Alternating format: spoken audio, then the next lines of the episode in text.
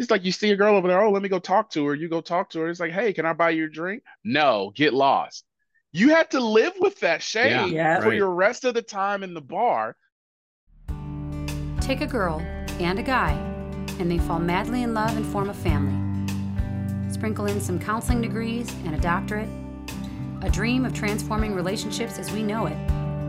And 20 years later, we give you power couple Dr. Ray and Jean Ketkodian. And this is Couples Synergy.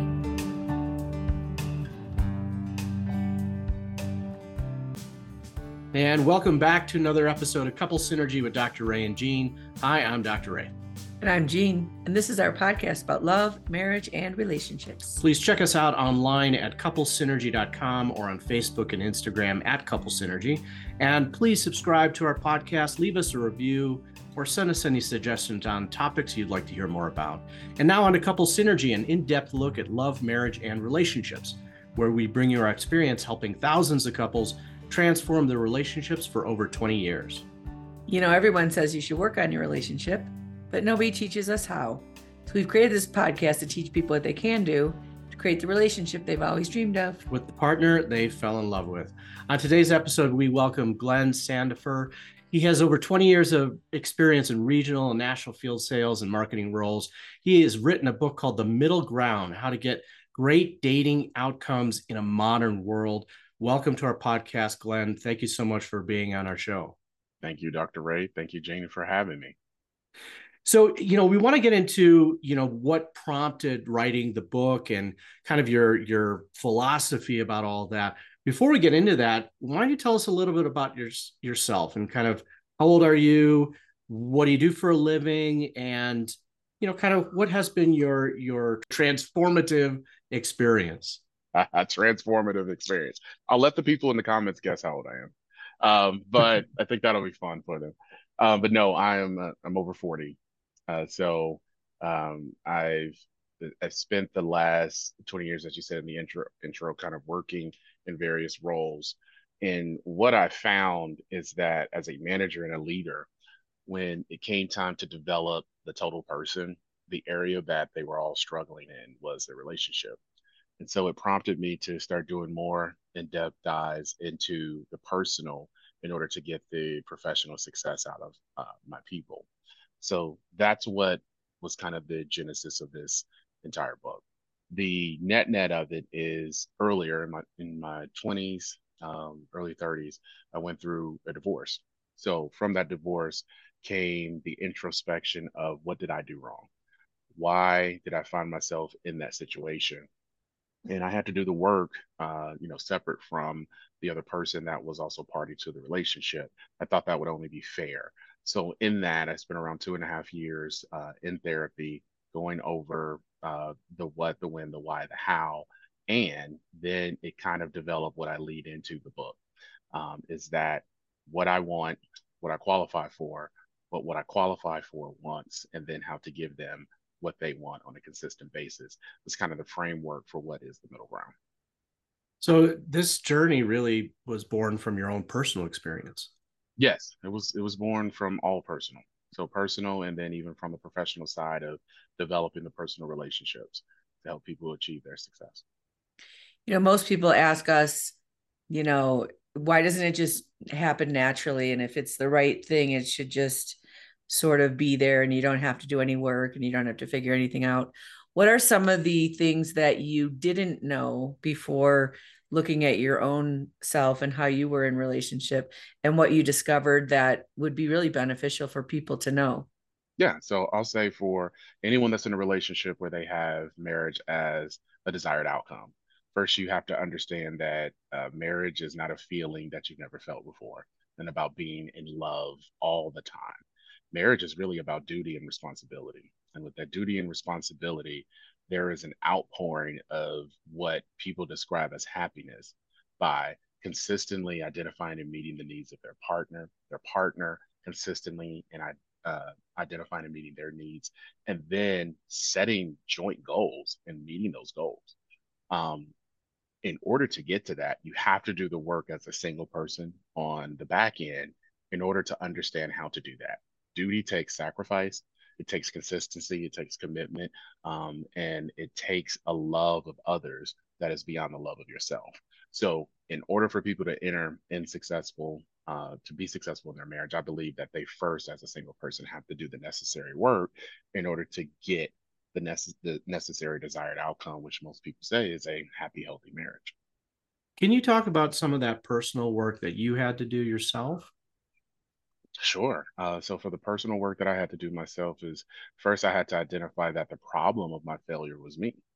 So the relationship outcomes that I had and the failure of a marriage had nothing to do with anyone else. It all it was all me.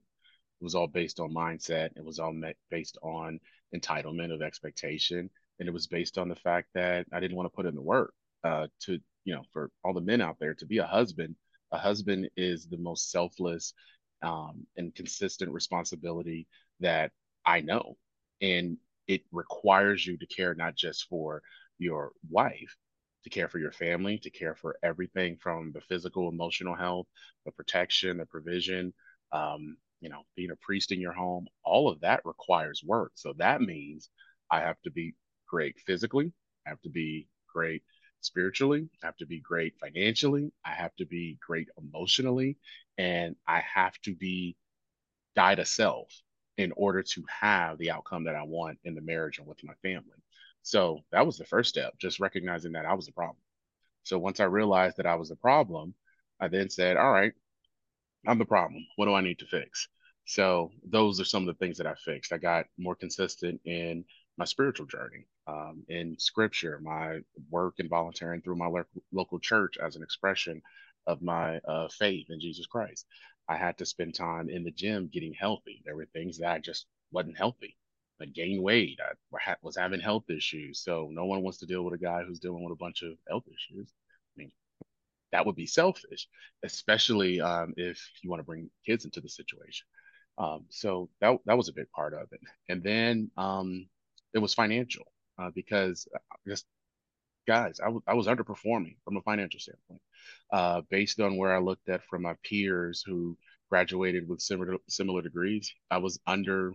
I, I, my finances were underwhelming, so I had to spend, uh, in addition to that time, those two and a half years, getting my financial house in order and changing my thoughts around money and stuff, uh, just so that on the back end, I'd be able to do what I want to do long term with uh, marriage and with a family is to build long term legacy.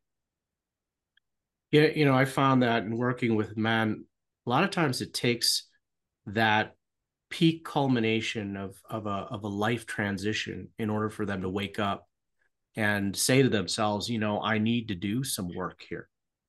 You mm-hmm. know, and I was wondering if that was really the pivotal moment for you. Yeah, for men, we don't. It it takes us getting slapped in the face or to you know to hit kind of rock bottom in most instances, uh, especially if you have kind of a a privileged or you know a you know privileged upbringing. Uh, not to say that I was privileged, but I was blessed to have both parents. My parents are still married to this day, over 40 years. I don't get credit for their 40 years. Their 40 years don't automatically translate to me in any relationship or, or marriage. I still have to put in the work. And that comes, that means that I have to stop, humble myself, and say, what do I need to be doing better in order to get a third of their outcome? Um, and that's what kind of helped develop the book. Some of those discussions and conversations. In in your day job, mm-hmm. you manage people. Yes. What have you seen in the trends of different um, ages of people that you're managing in terms of how they're showing up in relationship and how they're showing up as employees or workers and is that do you do you tend to people differently if they're in different stages of life? I tend to people differently consistently but the one thing that is uh, not different is the expectation. We have an expectation and a responsibility when we're in an employment situation or we own a business and we have clients or customers we have to show up as our best self every day. That is the contract that you make in exchange for your time, I'm going to give you money. And in that time, I need to see a return. So, what I have found, regardless of stage, if someone is single and they're dealing with relationship troubles or they're chronically single, it it shows up in how they you know they behave or they they work. Um, I will say, I mean, if we look at it in in kind of terms, I don't like to use the generation. Let's just say so Gen Z. Gen Z is showing up to work with an expectation, unlike what I hear in culture. my the employees that I have managed and had the privilege to manage, they are all showing up. They want to be, they're accountable. They want real time feedback on what they can do better. Um, and they want a clear path to their stated goal. So that's that's what I see. And when you don't provide them that, I believe that they walk out the door. I think they are also doing that in their relationships, which is mm-hmm. why we're seeing the interest in marriage declining in that generation, while we're seeing the age of first marriage go higher and past 30 30, 30 for women, 33 for men, roughly numbers. You guys can fact check me on that. Um, we're seeing it just go up because mm-hmm. I'm having success at work, which is what we talk about in the book. I'm getting promotions, I'm getting my bonuses, and I'm following this formula. When I date, I'm trying to follow that formula and I'm not getting the outcomes. It's completely different. The millennials being the sandwich generation between the Great Recession, um, the, the millennials in are showing up to work overperforming. Uh, for those that are those that are good millennials, because we know there's some millennials aren't doing things. Uh, the, for the millennials that I've had the privilege of leading, uh, they have been uh, very consistent in their work. Um, they will take time when they need time, uh, and they really appreciate a work-life balance at a much higher level than Gen X did. Gen Z is all about work life balance. They're going to use all their PTO, which is hilarious. Um, because in our generation, we never used PTO, it was always held against us. Um, but for for them, from a relationship standpoint, I think they're also seeing the explosion of the perception of choice, whether it's professional or in their personal relationship. Professionally, there are a lot of jobs that are posted. I had to go knock doors to get my first job. I had to fill out paper applications. Some people in millennials, some millennials don't understand that. They've been able to go online and go to a couple of different websites, whether it's LinkedIn, Indeed, ZipRecruiter, uh, Monster, um, or just text a friend, and then they're able to get a, a, a pretty you know good interview or a pretty good job with a pretty good salary.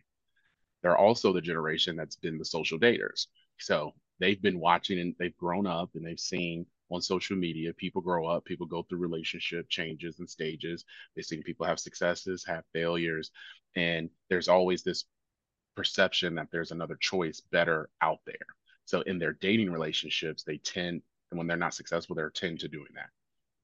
They're always comparing what they have to what could potentially possibly be. And that's a mistake to do from a long-term standpoint when you're uh, in a relationship. So they're prepare they're, they're you know not willing to commit as as much. But they say they will. Yeah, I'm willing to commit. I just can't find the right person. Can't find the right girl. Can't find the right guy. Well, it's because you're looking at 918 people you follow on social media. Of course, you can't find the right guy. It's hard to choose between 19, 100, you know, 918 people. It's really difficult. So it, I, I, don't even think it's an issue of commit. I think um, I think that's also the generation of the list because at work they come in with lists. Mm-hmm. Uh, so they go into their relationship with these lists. These lists are long, and these lists are in most instances unrealistic and delusional. That's why in our book, uh, I talk about uh, what do you qualify for. So you have to first understand what you qualify for in order to get uh, the result that you want.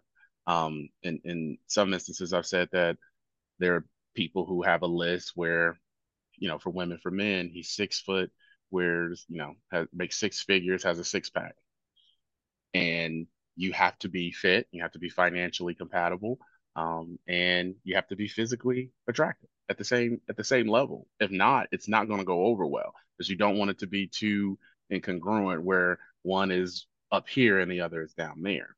But they don't believe that. I want what I want. I want what I look at. I want what I see every day, and I'm not going to settle for anything outside of everything that I want. And I don't have to hold myself to the same expectations yeah, and I don't have to hold myself to the same expectations. I think the millennials also talking about that. Uh, they saw their parents go through layoffs. They saw their mm-hmm. parents go through divorces. Mm-hmm. So, in that same breath, seeing the divorces at a high level, seeing layoffs and job losses, right sizes and downsizes, there's a skepticism for full commitment to both professionally and to their personal lives. I don't want to end up that way. So I have to protect myself at all costs so I don't end up that way. Yeah, I read somewhere that the rates of cohabitation with uh, millennials are the highest of all the generations. Why do we think that is? There's a lack of commitment there, and you know, and they have a back door. You know, they're owning property together, but they're not actually going through the process of getting married. It's interesting listening to this, and it it seems like the the millennials were very influenced by what was happening in their family and what was happening in their community. But Gen Z is more influenced by what's happening in the school systems and the politics.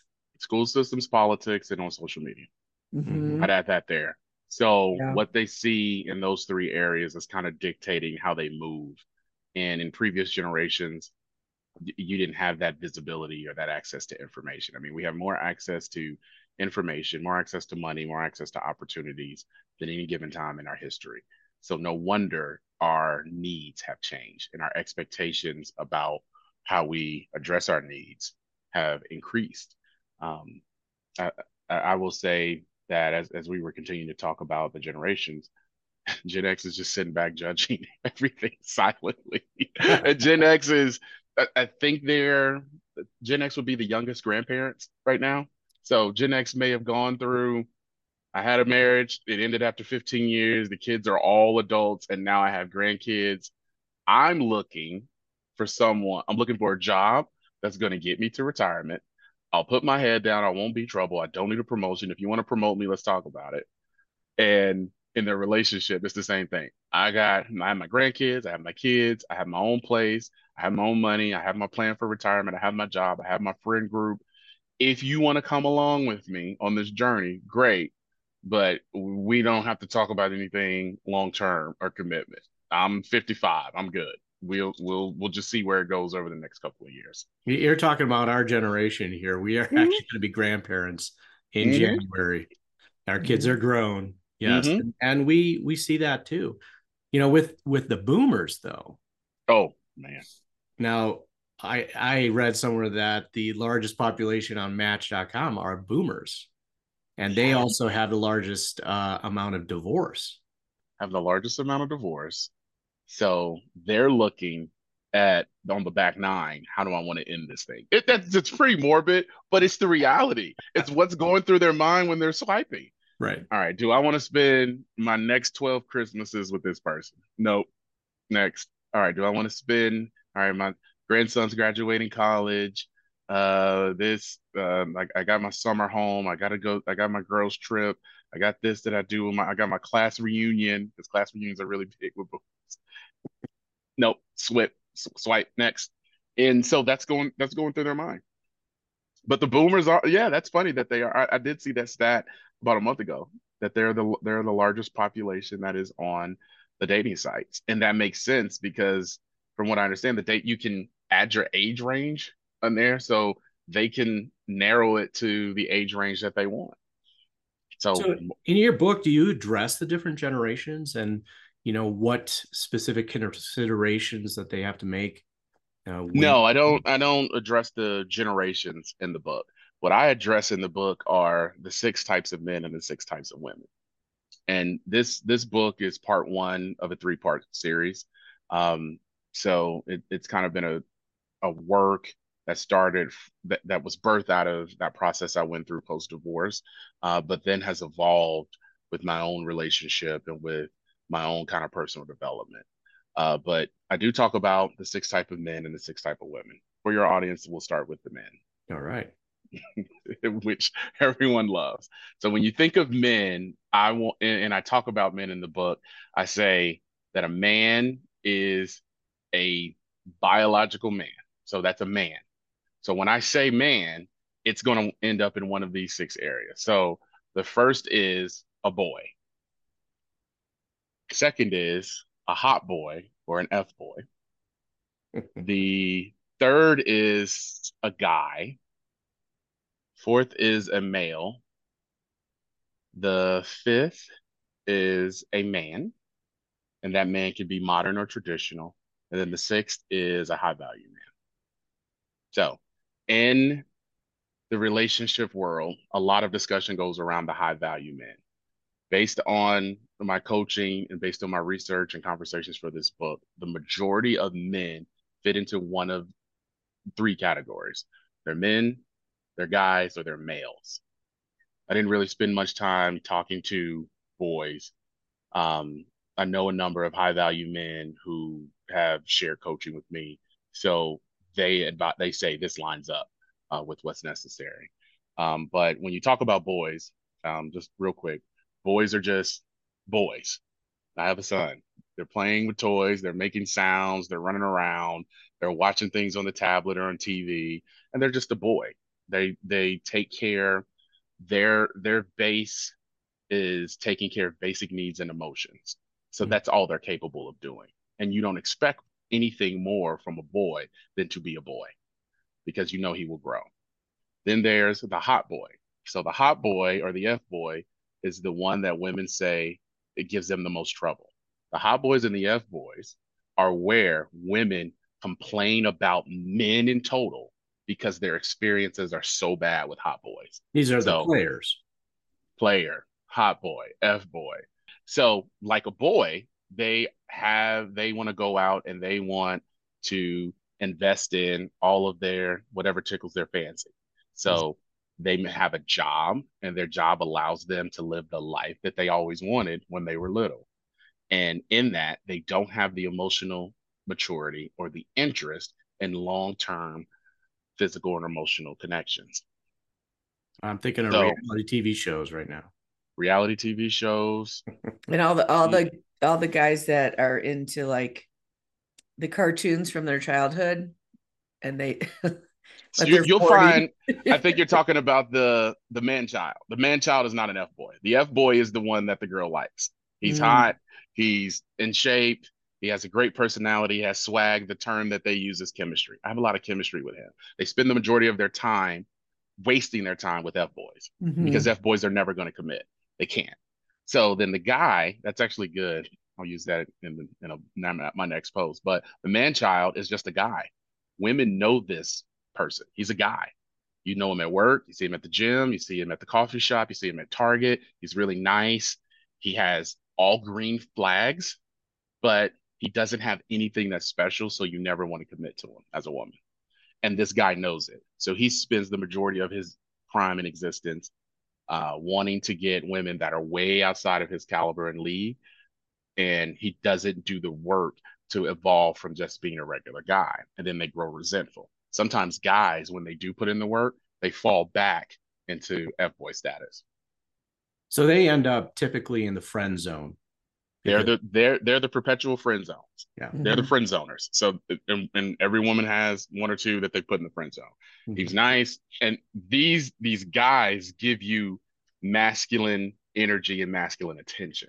So it can meet a need that a woman will have but it doesn't go all the way with the full blown relationship. And she's comfortable with that because she doesn't expect that. And she's probably dealing with some F boy right now anyway.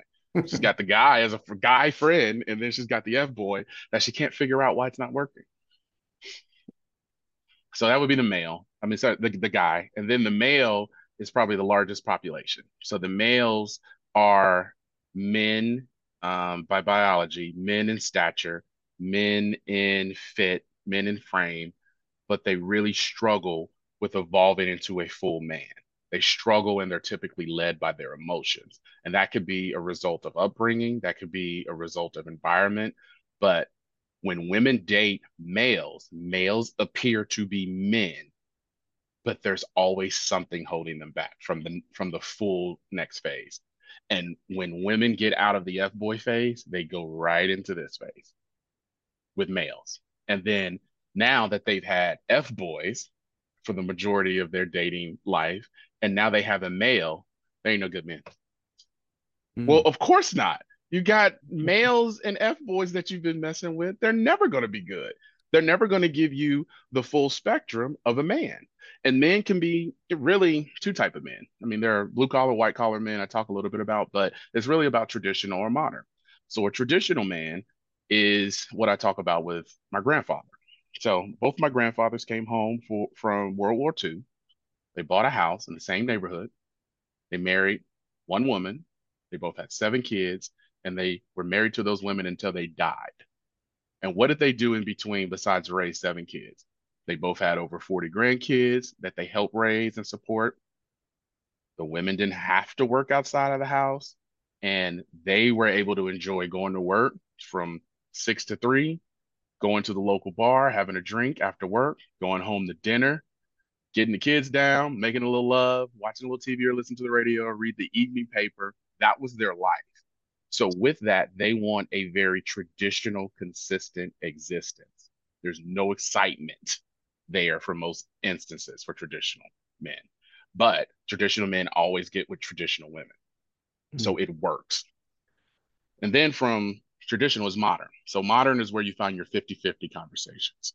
That's where you get the guy that's like, all right, you have your own money, you're a modern woman, you're making 75 a year, I'm making 76. Let's just go ahead and split everything down the middle and you have a split relationship where there's no real leader, there's no real helper, and neither one of them are really satisfied with the result. But it's nothing, nothing's bad happening. There's no verbal abuse, physical abuse. There's no infidelity. There's no there's no financial abuse, but it's just not working. Um, and if you want a modern relationship, you have to go into it at the beginning of a modern relationship, and you just have to keep it modern. But it can ebb and flow. And then we talk about the high value man. The high value man is the man that everyone wants to be and everybody wants. But a high value man is created over time. I don't know one high value man that is under 45. Mm-hmm. Just don't know because at this point, you don't have enough life experience. The high value man is a high earner. They're a leader in their industry and field. They're a leader in their community. Um, they're committed to one woman. Um, they focus on their purpose and are driven by their purpose. And their high value woman or high value wife in this instance is there to support in that effort. And she benefits and her happiness comes from seeing him achieve his goal. And it's a symbiotic relationship. And the high value woman can work outside of the home. Based contrary to what I hear online. She can work outside of the home. She may have her own career. She may make really good money. She may make top 1% money. But her focus, and she she I'm making this money for the purpose that my high value man and I have determined and agreed to is the purpose. I imagine a difference between the modern man and the high value man is that there's more of a partnership between him and his woman versus you know like more of a business type of relationship in the modern man. Would you say that that's the case? Um i, I will say that there's some level of that uh, but for the high value men that i know they they look at their role as high value as a, a spiritual purpose and calling. They, it, it's beyond themselves. Mm-hmm. So that's why I say athletes and entertainers, the fame compulsion you got to take out. Politicians, preachers, athletes, entertainers, they have a fame compulsion. So their relationships are measured different and work different. But a lot of people like to say, oh, that's high value. No, that's high earning. And mm-hmm. high earning can be boys, F boys, guys, males, and men and they can just be high earners and still struggle with some of the things that those groups of men will struggle with. But a high value man isn't struggling there. He doesn't have the time because he's so locked in and dialed in with his purpose. And a high value man is only judged as a high value value man by other high value men, not the market. Yeah. High value men say, "Come on over here and be with us." And do you think you can be a high value man without mentorship? No, no, I don't think any man on this list should go through life without any mentorship. Mm-hmm. Mentorship is is important, um, especially if you're someone. You know, I was fortunate enough to have uh, and still have a great relationship with my father and have him in the home every day. There's mentorship that comes along with that, but there's mm-hmm. also mentors that come outside of the home, and those mentors can be, you know, in in in most in a lot of communities you see them through your athletics you see them through your local community centers you see them in your church and then you see them in business um, I mean, my mentor, I still have mentors, and my mentors um, provide me real time feedback on how to achieve the next level, and I take that and implement it immediately. Do you think you can be a high value man without spirituality? Um, I know some high value men based on the definition of characteristics who don't have quote spirituality, but what they do have is a moral compass. So they have a moral compass that kind of leads them what is right or wrong and what is truth and what is a lie. Um, and those will be the only ones. The majority of the men that I know have a spiritual component, and the of that group that I know and am in regular communication with, they are Christians. They are Christians. And you know, I think we should clarify like spirituality from religion, you know, because I think in in what you're saying and living by this moral code, there's a belief in something bigger than themselves, mm-hmm. you know, and purpose greater than just their their own selfish needs. Yes, that that's that's kind of the one of the foundational principles of being high value as a man. Mm-hmm. It's not about self; it's about the group. It's about your community. It's about your family. It's about setting them up for success. So, what about the the six women? they Need to buy the book to hear that. well, the, I'll, I won't go through the detail, but I'll, I'll give the I'll give the ladies uh, in the audience what that. So I know they're probably like, well, I want to hear about this. So six women. So when we talk about women, we're talking about someone that's biological, that's born, that is a woman, moves through their the world as a woman. So we have a girl. A girl is all about her feelings, her fantasies, her friends. So just a just a girl. I have a daughter. She's a girl.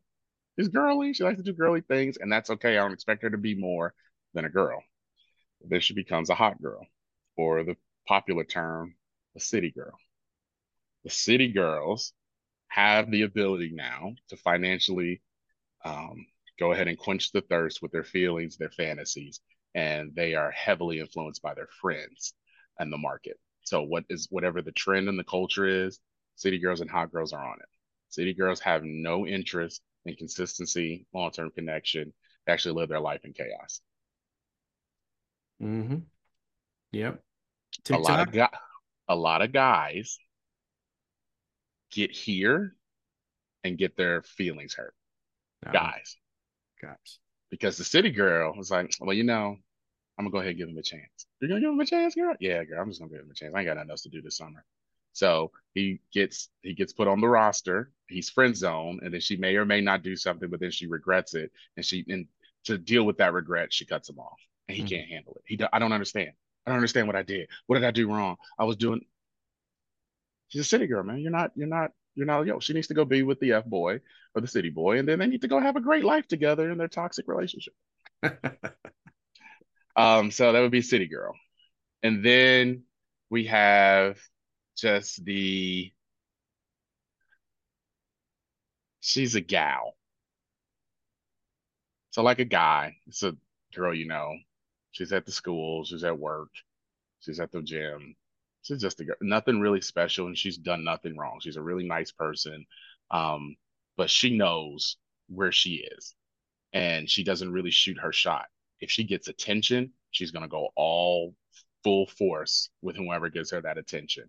And that turns off for those gals a lot of city boys or hot boys or F boys.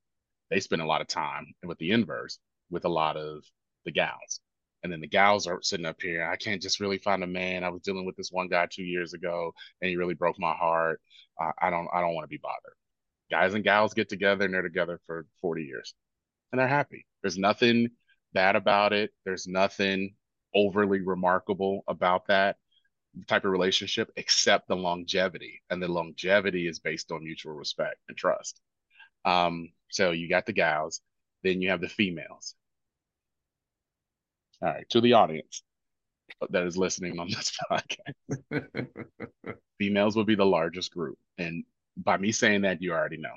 So the females the females are the ones that when you date them, it's always something. It's never enough. It's always chaotic.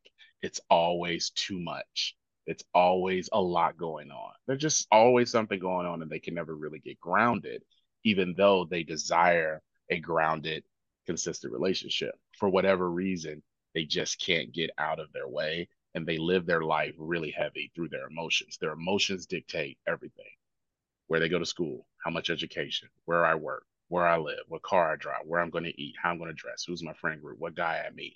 Okay, I broke up with that guy. That's what they are. And it's always something with this group. Nothing's ever enough. Hmm. Um, they typically find themselves super frustrated with modern men and with males. Modern men, because modern men want everything 50 50 and they can't really get over get over themselves like the the, the guys the, the i'm sorry the uh, modern men and the males the males are just as emotional as they are and they just live in these emotional puddles but when you said this, it made me feel this way. And I don't really like the way they said it. But when you said this, I thought about it this way. And it reminded me of six years ago when I was with this guy who's an F boy. And now I'm going to hold that against you. Well, I didn't break your heart. I didn't do that to you. I know, but I'm never going to have my heart broken again. So we're, we're on a break.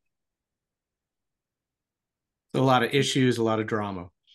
The example I use in an article is Ross and Rachel. Oh, friends, friends yeah. Mm-hmm. Okay. Just it's like, dude, come on, get it together. Get it together, guys. Can't. We got to we got to drag this thing out ten seasons. Can't. And that's what they do. They just drag things out, and then at like thirty six, they get married. You know, we just finally got over all of this stuff. It's just like good for you. We've been waiting for fifteen years for you guys to figure this out. and then you have um, your women. Women are going to be modern, um, and they're going to be traditional. Um, I would say that would be the second largest group would be modern women. Modern women lead with their success and lead with their education uh, they lead with their finances, um, and they want to be boss, mm. but not really. They're modern. They're 50 50. So most of the time, you'll find a modern woman in a relationship. She will hand off the stuff that's hard that she doesn't like to the guy, and the guy's is modern. He's resentful. He doesn't he doesn't say anything. He just does it, and then this resentment builds. But because and because they're in a 50-50 arrangement, no one is going to talk to the other person about their situation. And then traditional women are women who are full adults, fully grown, um, understand their role. Work may not work, uh, but they're 100% focused on the responsibility of their home, the responsibility of their man. And then high value women are out there making sure that their man is driving, high value man is driving to his purpose. So, you know, when you're considering all of these different categories, it really matters as far as the the pair up. Yes. And kind of what you were saying, you have to qualify for a certain category that you're shooting for. I mean, the obvious one is a girl does not qualify for a high value man. Um, a city girl does not qualify really for a man, traditional man. Um, but a lot of times where I I see people and where people tell me they're struggling is they're they're misaligned. And you know, the Bible says, "Do not be unequally yoked." People are completely unequally yoked when it comes to dating because of the things we talked about earlier. Social media tells me I have choice. I like the way she looks. Oh, I like the way he looks. Oh, I like what he drives. And that's the basis for trying to start a full full relationship. Mm. That's not enough. You got to think about all this stuff because no one wants to be someone with they're an emotional puddle all day. I hope not um, because there, there's so much more stuff to do during the day. Some people like doing... that. Some people I mean, really like it. And if you do, males and females need to get together, and they need to go be in a neighborhood over there or an apartment complex over there with the other males and females. It's and it's is okay. Any of the pairings okay, but understanding who you are in the first uh two the chapter two and chapter three is the is kind of the important step. I need to know what what are the categories and where do I line up? And then as we go into book two, we're going to talk a little bit more about all right, now that we know what you are and what's out there, what do you want?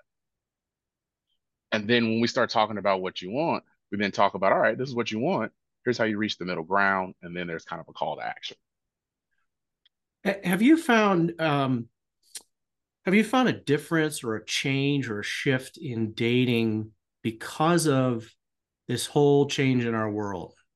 this now this virtual world and uh, the pandemic and every, everything like that that has affected us in the last three years well i was just looking at the pandemic i think the there's there's kind of been a wonky relationship between let's start with marriages since that's part of your audience we've seen we saw a lot of people delay marriage and we saw a lot of divorces happen in 2020 and 2021 Mhm. because when people were locked down in their house with their significant other, they realized they couldn't stand them. And they were like, if I got to be in here the rest of my life with you, we might as well just break up now. And that's what we saw. We saw a lot of people who were supposed to get married between 2020 and 2022 delay it, or they pared it down and went with a smaller ceremony. And they, that time allowed them to, you know, take stock of what was really important Mhm. versus really doing that. But then we saw the other inverse where people were locked in the house. They were all alone. They didn't have anyone. And so they came out guns blazing. They were doing their, they were drinking their water. They were working out and th- they were doing their Peloton. They were doing their uh, HIIT training on their phone. And they came out like, I'm not going to go through another lockdown alone, men and women. And so um, I think there is a correlation, but my hope is that, you know, during that time, people took stock into who they were and what their relationship uh, status was and make the best of it. And if you did get out of one, don't go back into another one the same way you came out the last one. Yeah, and it seems like, you know, in this in these six categories, there's a developmentalness to it. Like you said, you know, you can't Mhm. be, you know, the high-end guy and male, I forget the term you used, but Man, man. high-end man unless you're a certain age, which we've seen as well. I mean, there's things that you think differently and develop differently in post 40 something that you can't even think like that when you're 30 and then it, it also seems like there's a a cultural component or a raw talent like if you are good looking or if you um have been taught certain values because that's one thing that's kind of gone away from the younger generations is you know when i was a kid you went to church that was your community and you were expected to behave a certain way and men were expected to behave a way women were expected to behave a way and then it really changed you know i remember my grandma hemming her dress every year Mhm. whatever the hemline was and now there's so much choice and so much we can be whatever we want so we as human beings don't tend to do that very well you know when Mhm. we're when we have more structure and we have to do something a certain way, then we can decide if we like it or don't like it or want to break free from that. But when it's so open ended, you know, we tend to just sort of freeze and t- the path of least resistance and stay children. Yeah. And and that's the the hope coming out of reading the book or experiencing the book or being a part of the community is that you can have that moment of self-reflection and self uh, revelation to know where I stand and what work do I need to do do to get the outcome because everyone that I talk to and everyone that's read the book has said if they had a problem with it listen to their problem and I asked well what do you want well I want a relationship okay do you want to be married uh, okay pause if you don't know if you want to be married, the answer is no. Let me just tell Mhm. you, it's not. You don't want to be married. So don't even go into a relationship with the expectation of marriage. You want kids. I would like to possibly put no, don't have them. We don't need any more of that. We got enough of that. We need, we need, yes, I'm ready to help raise the next generation, usher in the future leaders of the generation. If it's not that, then it should just be a no. Let your no be a no and let your yes be a yes. So um, I think that coming into this book with this experience and with this community, that is the hope uh, that that I want people to have some hope and a better understanding of where they stand and what the market or, or their potential prospect uh, is requiring from from them and how to get it versus just going through life and existing and hoping possibly potentially maybe that this will all work itself out. That's not no. If anyone believes that listening the answer is no it won't you have to be intentional every day about the choices that you make in order to get the outcomes you want And, and I imagine asking those questions of yourself, really doing that self discovery, understanding what category you kind of fall into, it then determines how and what avenue you're going to go and pursue a partner, yes right? Whether you use, uh, you know, online dating sites or whether you actually go into a bar. I don't know if people do that anymore. Go to a bar, meet people, or meet people at work. brunch they all go to brunch i was out of Okay. town this week and everyone was at brunch brunch started on friday i was like wow Oh, didn't realize brunch was on friday they're all at brunch spending $72 on eggs and dry pancakes all just hoping possibly potentially someone will walk up to them and say how handsome or beautiful they are. I saw it. I saw it with my own eyes. I was just like, well, that's like the it? grocery store from like the 80s, right? Where you go to the grocery store to do that. Mm-hmm. Mm-hmm. But that, I mean, that's the new, I think it's a more pass, all of that to me, kind of self discovery right now. That's a really passive approach. We had to buy bottles in VIP to try to get attention. We couldn't, we couldn't just walk up and start, you know, we would walk up, start dancing on the girl and you had to have it all together in order to do that. And then if you wanted to take it to the next level, it's like, all right, we're going to buy this section of the club or the lounge, and we're going to have bottles, and we're going to have food, and then you start ushering in, and then conver- they don't have to do that now. They swipe right or swipe left. Yeah, yeah, it really has um, withered away the the differences of being a uh, the skill of dating, the skill of meeting, the like skill courting. of of courting, yeah, both on the mm-hmm. masculine and the feminine side. And those yeah. roles are so bland and blurry now. Mm-hmm. And there's like they don't really know how to, you know, every animal on this planet has a mating ritual except for us. well, for us, it was VIP service. It, it was. Right? It was pulling up to the club with your rims clean, getting out, throwing your keys, letting your car be parked, and walking in the back with your name on the list, not standing in line. So there was a lot of that we were doing, and we were like, why are we doing this? Looking back at it, even talking to you, I'm like, why were we doing that? But I understand why we were doing it. We were trying to, you know, separate ourselves from the pack and then make ourselves as attractive as possible to the opposite. And, and I think I think that's particular to the city guys, right? The mm-hmm. city girls, city. Oh, city the city boys and the city girls. Oh, they still do that stuff. Yeah. now they'll go to brunch and they'll get the reserved table up front. They'll put their car up front. They'll play music. They'll be dancing. They're all taking selfies. Oh, they're having a good time at brunch. So, well, I think one of the the the things that that has happened is that we've minimized the risk of rejection right? There were consequences for that where you would try to, you know, court someone and they could say no mm-hmm. to your face. Now you could just ghost someone. You're never going to see them again. Never hear them again. Well, I mean, even then with that rejection. So if I'm in a bar and I see, you know, in my this is my 20s. I get yeah, my 20s. Wow. It's like you see a girl over there. Oh, let me go talk to her. You go talk to her. It's like, hey, can I buy you a drink? No, get lost. You had to live with that shame yeah, for right. your rest of the time in the bar so we started like, all right, let me come up with this pickup line. All right, go over there and run interference. Hey, all right, go ahead, come wingman this for me. Um, you know, you would just come up with new strategies at the end of the night to to see to to better your opportunities or better your chances. But I mean, yeah, I mean, I we had think to it's still developmental as opposed yeah. to playing video games and swiping. Play video game. You can do both. You can play yeah. video games and swipe. and then you're talking to somebody overseas. Hey man, what are you doing tonight? Hey, I don't know. I'm just gonna sit here. Hey man, there's this there's this pop up bar that I'm gonna go to. Pop, what about the neighborhood? Whatever. We don't. I talk about it in the book. I said that um, we went from how my my grandfathers selected my grandmothers. They got someone that was from their hometown. Both of them are from Mississippi. Mm-hmm.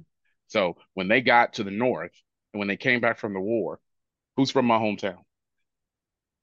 and every, there was always a train coming up with girls. So there was always going to be someone from the hometown, and who they selected was who they stayed with right mm-hmm. then and there during yeah. that season. So it went from kind of this local approach to when where my parents met. My parents were in the same neighborhood, and that neighborhood, I'll say, it's kind of not just local; it's community and you know educational. So they grew up in the school systems together, and everyone knew each other's family. So they're high school sweethearts. Then it went from kind of high school sweethearts to everyone's now going to college. So now we kind of expanded. Who's in the Big Ten? Who's in the SEC? Who's in the ACC? That's kind of where we, these are the schools that we go with. And then in college, you could see when people would rush fraternities or sororities, pledge, um, in some instances, they would pair bond based off of the parents for that. So it went now to this kind of regionalized approach. And then from a regionalized approach, it went national because we all all of a sudden had cable in our rooms. And we're starting to, I'm seeing girls from overseas versus just the girls in my neighborhood, my school, my city. and even my college. So now it went to a national, international approach. And now we're at the point where I had to get in a car or get in a plane, go overseas to see that. Now everything's on social media. Yeah. So it's a universal approach now to availability of dating because all it you're only a DM away from someone when you're on, in the dating market. So you'll shoot your shot with anyone. If you, I don't know if you two have heard this term. It's called flewed out. Flewed out. No, we have. Tell your audience to look it up. Flewed out. so there are men and women who are flying out people that they never met face to face. Wow. I live in Dubai. I met someone online in New York. I'm going to fly her out. I live in uh, Sao Paulo and I met this young guy in LA. I'm going to fly him out. We have podcasts of people that have that story. Yeah, yeah. we do. That's the thing. That we was did. not a thing 20 years ago. We didn't know the term for it, but yeah. well, it's a it's it's popular. It was popularized by the group, the City Girls. Okay. Okay. So that those are the City Girls are the ones who are flying out and getting flewed out. So. yeah, it's it's you know I, I would I was just listening to what you're saying about meeting someone across the world. I, I think in addition to that, there's been this um, dilution of community. Mm-hmm. And so when you're talking about that small little community, you were, you know, you had consequences of the whole community. If mm-hmm. you dissed your neighbor's daughter or whatever, and then all of a sudden, you know, now you got to face them in church on Sunday. Mm-hmm. So now, I mean, it, you know, you can fly someone out Mm-hmm. But if mm-hmm. you don't like her, you can fly her back, and you don't have to deal with it. There's a lot of that on the internet. Guys going, girls going live, guys going live, complaining about the person that was flown out. Yeah. And it's just like you flew, you flew them out. What's the problem? Right. Well, now they're not they're not coming here acting right. And then even if there's not that universal social component with that shame, which sometimes happens, they can go back to their life in South Florida. She, he can go back to his life in Dubai. She can go back to her life in uh, Sao Paulo. Mm-hmm. She never has to see that guy or run into any of that guy's friends. Just, yeah. I mean, high school. Mm-hmm. Breaking up in high school was such a big deal. Oh, yeah. yeah. If you broke up with someone that was in your high school, oh God, don't let it be the football captain and the head cheerleader.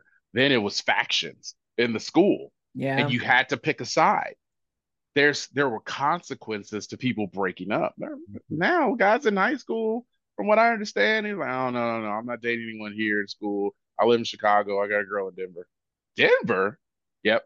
Mm-mm. We see each other. We FaceTime every night. I, I flew out there for Thanksgiving. She flew here for. Mm-mm. I don't want to see her every day. I don't want there to be a problem. And you forego, from your standpoint, that entire community that you know you have those shared similarities with, just because of the definition of community. When I think about that, it seems like um, the frequency of that is electronic and mm-hmm. i we we see such an increase in anxiety and depression because of that mm-hmm. because what reduces anxiety and depression is proximity and touch and regulation of things that you can't smell a person electronically you can't feel the warmth you can't there's so much that isn't part of that that is such a big part of being human that it mm-hmm. loses sort of the humanness it's like yeah. digital versus analog yeah yeah. I, will say that's probably one of the things that my grandfather said the most. Mm-hmm. He was like, you have to be, you know, when you select a girl, make sure that you guys are close and you guys always stay connected. I think mm-hmm. that's what he's mm-hmm. probably trying to say. Um, yeah. Well, da- dating has definitely changed tremendously. I mean, mm-hmm. we're we're celebrating our 25th wedding anniversary in February, Congratulations. So thank you. It's been such a long time since we've dated. Thank to, God. To, thank God, right? I would, I would hate to be in this dating world. So your book is absolutely essential for people that are, you know, looking for a partner now. Where can someone get a hold of your book? Uh, right now, it's available on Amazon through Kindle, Kindle Unlimited, and paperback. There's also an audio version of the full book uh, available. Um, we you can connect with me through a number of sources on Facebook, um, TikTok, Instagram, and YouTube as Middle Ground Book. Um, and we also have the middlegroundbook.com uh, as our website. And on there, you can connect with the community, connect to all the social uh, see uh, which future podcast I'll be on, listen to the whole um, the Library of podcasts, um, and then just share your thoughts about how you're experiencing the book and uh, what you know. Just connect with the community that that's kind of like-minded. You, you got two factions: people who hate it or love it, and the people that hate it and love it always come away learning something different or you know experiencing something different. And that's the hope. That's, That's awesome. Yeah. Thanks very much, Glenn, for being on our podcast. And for all of you listening, the, the book is called The Middle Ground How to Get Great Dating Outcomes in a Modern World. And so we're, we're going to put uh, all those links on our show notes and everything for our listeners for you. Okay. Well, I appreciate the opportunity. Uh, thank you to you, uh, Dr. Ray. Thank you, Jean. And thank you to your audience for the time. I really appreciate it. It was a great conversation. Yes. Thank you. We want to thank all of you for joining us today on Couple Synergy. Our passion is in helping couples and people have happy and healthy relationships. And this podcast gives us a fun way of bringing our knowledge and expertise to you, our listeners. For all of you listening, please let us know how you enjoyed the show. If you have any questions, comments, or topic suggestions, please email us at contact at couplesynergy.com. For more information about Couple Synergy and our programs such as Relationship 101, the home study course, the Couples Weekend Intensive, and our premier coaching program called Couple to Couple, look us up online at couplesynergy.com. And if you know someone who could benefit from this episode, please download it and share it. And thank you for listening. Until next time, synergize your life and synergize your love. You have been listening to Couple Synergy with Dr. Ray and Jean Ketkodian. Couple Synergy was recorded, edited, and produced by Dr. Ray and Jean Ketkodian. Voiceover and music entitled Breathe and Let Go was recorded and composed by Gina Gonzalez.